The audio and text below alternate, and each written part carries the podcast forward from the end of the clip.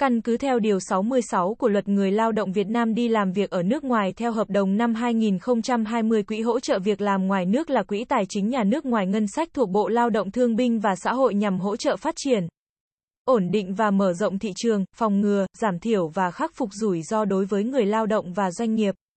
Bảo hộ quyền và lợi ích hợp pháp của người lao động, quỹ hoạt động dựa trên các nguyên tắc sau. Thứ nhất, không vì mục đích lợi nhuận, là tổ chức không phân phối các quỹ thặng dư của nó cho các cá thể hay cổ đông mà sử dụng các quỹ này để tài trợ cho các mục tiêu hướng tới của tổ chức nhằm mục đích hướng tới cho toàn xã hội. Thứ hai, có tư cách pháp nhân. Thứ ba, được hạch toán độc lập, là chế độ tài chính của tổ chức hoàn toàn độc lập.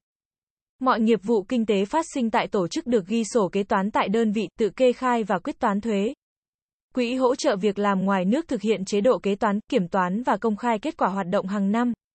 Kết quả kiểm toán theo quy định của pháp luật trên cổng thông tin điện tử của Bộ Lao động Thương binh và Xã hội.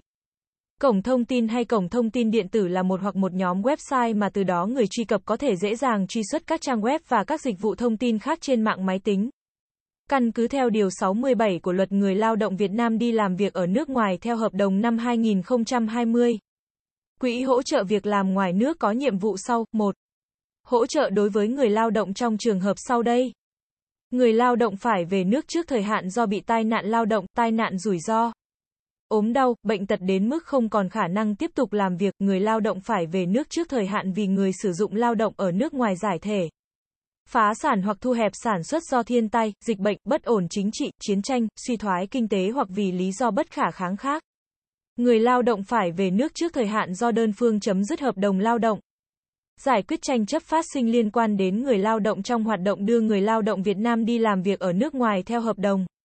Hỗ trợ thân nhân người lao động trong trường hợp người lao động chết bị mất tích trong thời gian làm việc ở nước ngoài. 2. Hỗ trợ đối với doanh nghiệp trong trường hợp sau đây, khai thác, phát triển, ổn định thị trường lao động ngoài nước.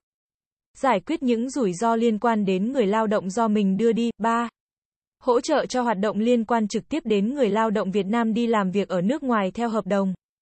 4. Chi phí quản lý quỹ hỗ trợ việc làm ngoài nước căn cứ theo Điều 68 của Luật Người lao động Việt Nam đi làm việc ở nước ngoài năm 2020. Luật quy định có 3 nguồn hình thành quỹ hỗ trợ việc làm ngoài nước gồm, nguồn thứ nhất từ đóng góp của doanh nghiệp dịch vụ. Nguồn thứ hai từ đóng góp của người lao động và các nguồn thu hợp pháp khác.